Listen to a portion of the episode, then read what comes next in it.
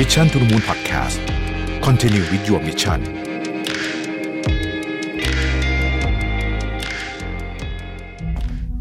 ครั้งแรกกับงาน Mission to the Moon Forum 2023 Work Life Improvement พัฒนาทักษะชีวิตและการทำงานในวันนี้ให้ดีกว่าเดิม Presented by Liberator อีเวนท์ที่จะพาทุกคนไปรับแรงบันดาลใจเรียนรู้ทักษะแห่งการพัฒนาตัวเองสู่ความสำเร็จในแบบของคุณพบกับประวิทย์ หานอุตสาหะธนาเทียนอัจฉริยะจรีพรจารุกรสกุลสราวุธเฮงสวัสดิ์สรกลอดุลยานนท์และสปีกเกอร์อีกมากมายใน9เซสชั่น4เวิร์กช็อปที่คัดสรรเนื้อหามาเพื่อคนทำงานโดยเฉพาะพบกันวันเสาร์ที่27พฤษภาคมนี้ที่3ย่านมิตรทาวน์ฮอลล์สามารถซื้อบัตรร่วมงานได้แล้ววันนี้ทาง 10 event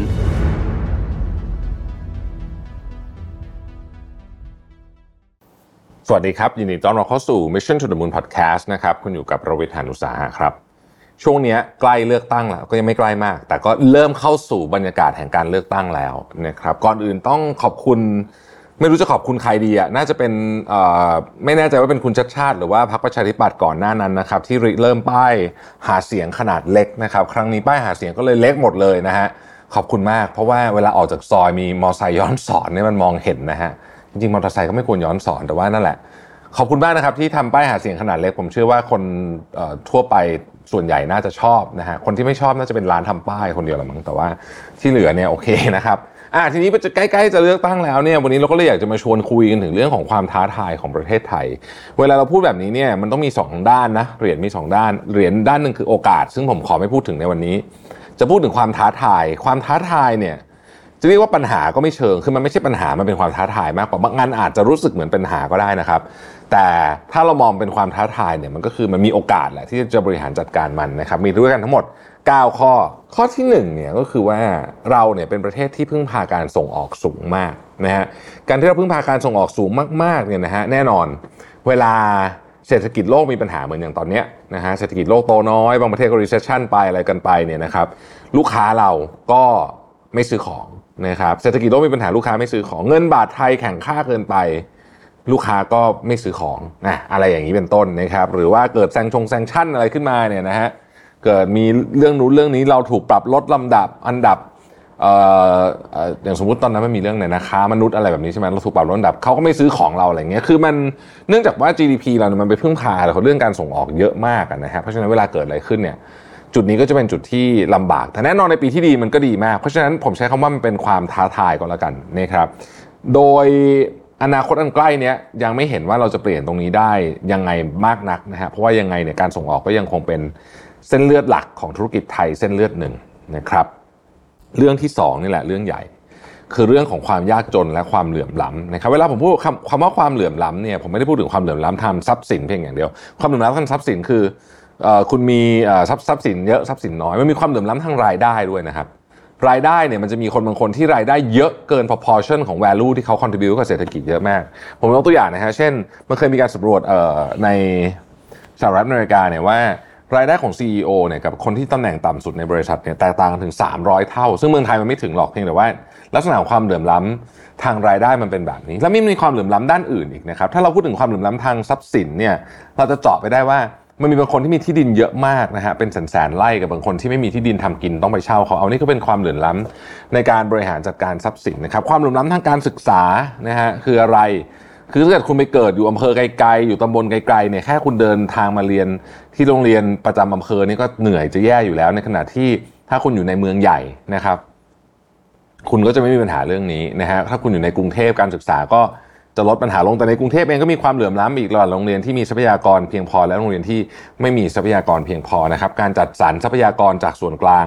ก็จะส่งไปยังโรงเรียนที่มีทรัพยากรเพียงพอมากกว่านะฮะเดี๋ยวเราจะพูดเรื่องของส่วนกลางกับส่วนภูมิภาคด้วยว่ามันเป็นความเหลื่อมล้ำในอีกมิติหนึ่งคือความเหลื่อมล้ำเรื่องการกระจายงบประมาณนะฮะซึ่งเดี๋ยวจะพูดในข้อต่อๆไปนี้เองนะครับเรื่องต่อไปคือเรื่องของการศึกษาแล้วก็สกิลของคนทำงานนะครับประเทศไทยเนี่ยมีสิ่งที่เรียกว่าสกิลมิสแมทช์ค่อนข้างเยอะนะคือตอนนี้โลกมันเปลี่ยนเร็วมากเรารีสกิลไม่ทันว่างั้นเถอะนะครับ แล้วก็มันก็จะมีคนที่งานบางอย่างที่แบบ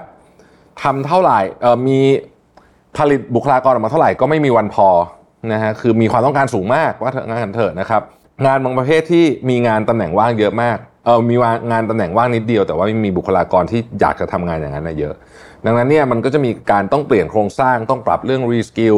ต้องอะไรพวกนี้ต่างๆเป็นต้นนะครับข้อที่4คือ aging population นะครับปัญหาคืออะไรในอดีตเนี่ยตอนที่ประเทศเรายัง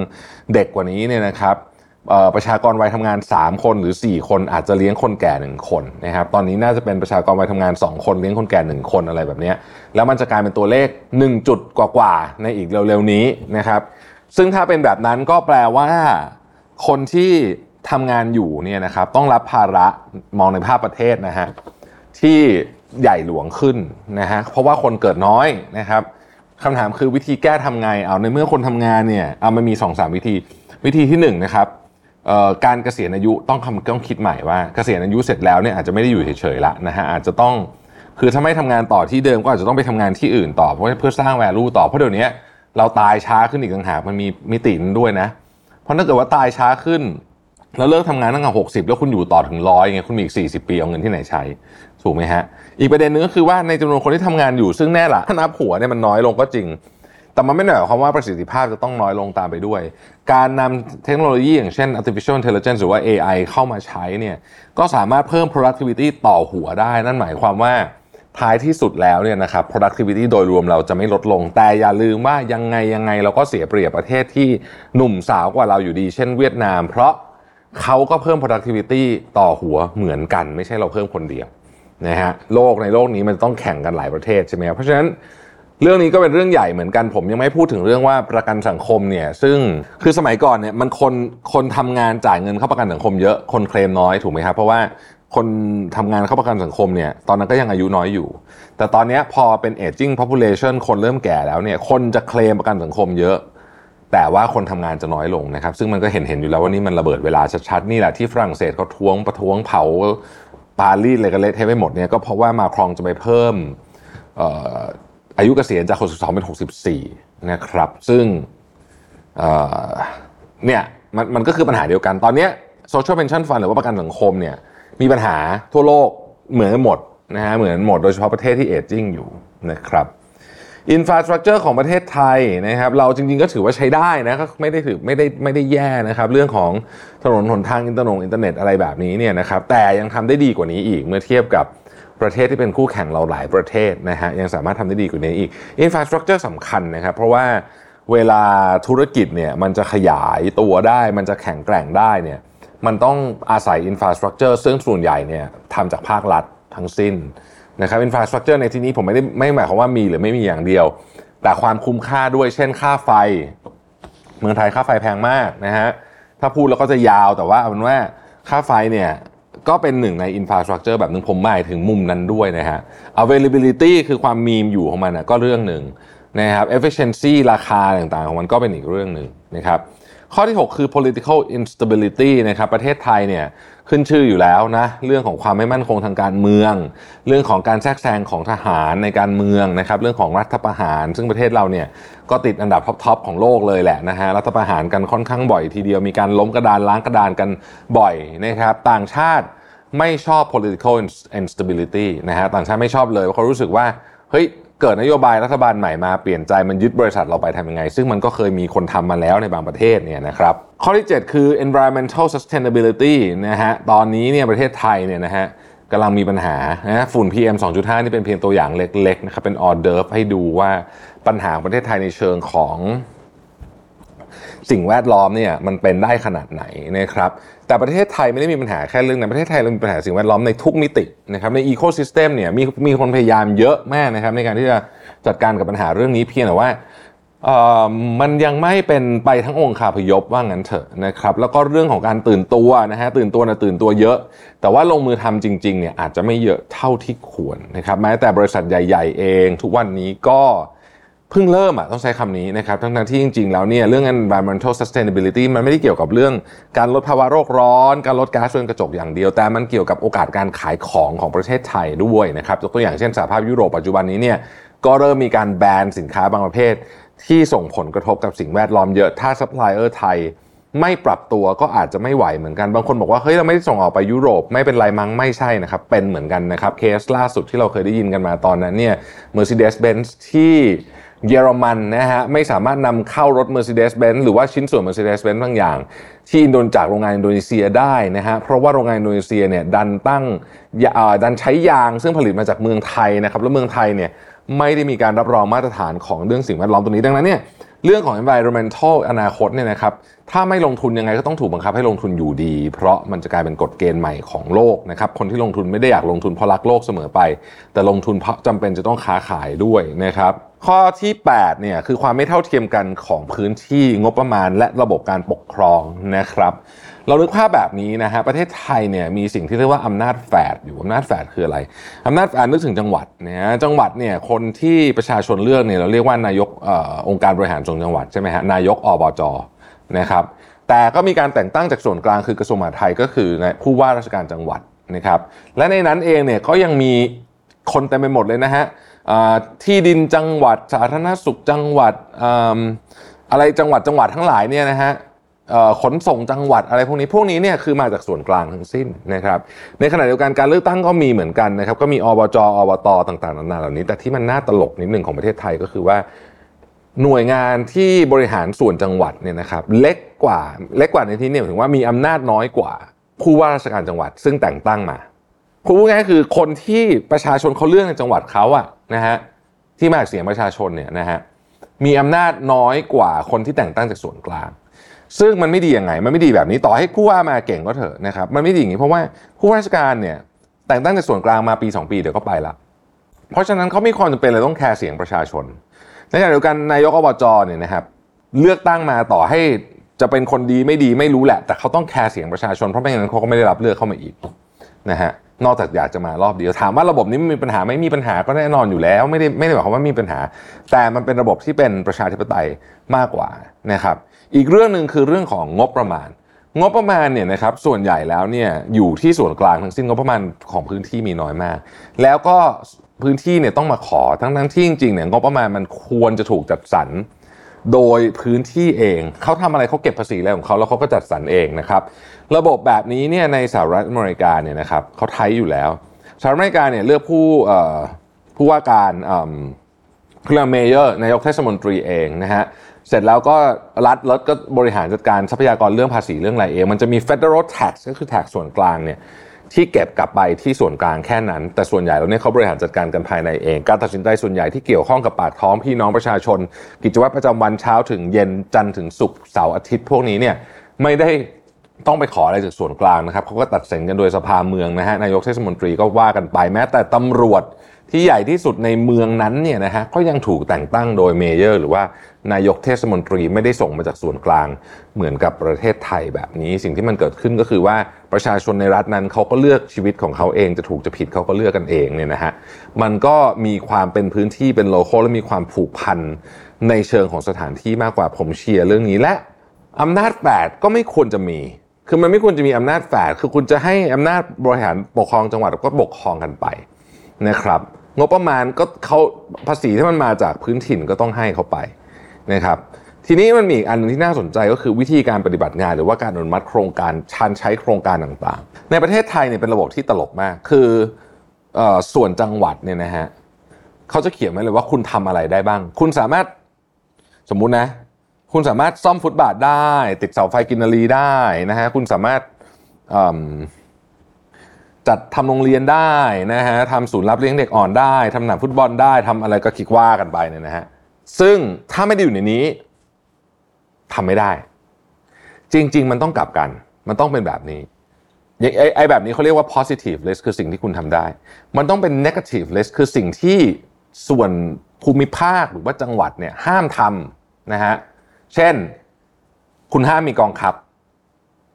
คุณไม่สามารถจะมีกองทัพอุบลราชธานีแบบนี้ไม่ได้นะฮะมันตายเป็น Civil War แน่นอนนะฮะเพราะกองทัพต้องมีอยู่ส่วนกลางที่เดียวเท่านั้นนะอาจจะตั้งฐานทัพอยู่ตามพื้นที่ต่างๆแต่ต้องรวมศูนย์อยู่ที่กองบัญชาการกองทัพไทยเท่านั้นห้ามมีกองทัพคุณห้ามพิมพ์แบงก์เองแปลว่าคุณห้ามมีเงินสกุลของตัวเองคุณต้องใช้เงินบาทเท่านั้นนะครับคุณห้าม ออกนโยบายการต่างประเทศเองเพราะถ้าเกิดต่างคนต่างออกนโยบายการต่างประเทศก็วุ่นวายตายถูกไหมก็ต้องออกจากส่วนกลางเท่านั้นนะครับคุณห้ามกำหนดนโยบายการเงินการคลังเองนะฮะคุณไม่สามารถจะไปกำหนดดอกเบี้ยเองได้ต้องให้ธนาคารแห่งประเทศไทยเป็นคนกำหนดนะครับเนี้ยแค่เนี้ยนะฮะเสร็จแล้วเนี่ยอย่างนี้เขาเรียกว่าห้ามคือเป็น negative นะครับ negative list ก็คือคุณห้ามอะไรก็ห้ามมาเลยนอกเหนือจากนี้ทำได้หมดไม่ต้องขอ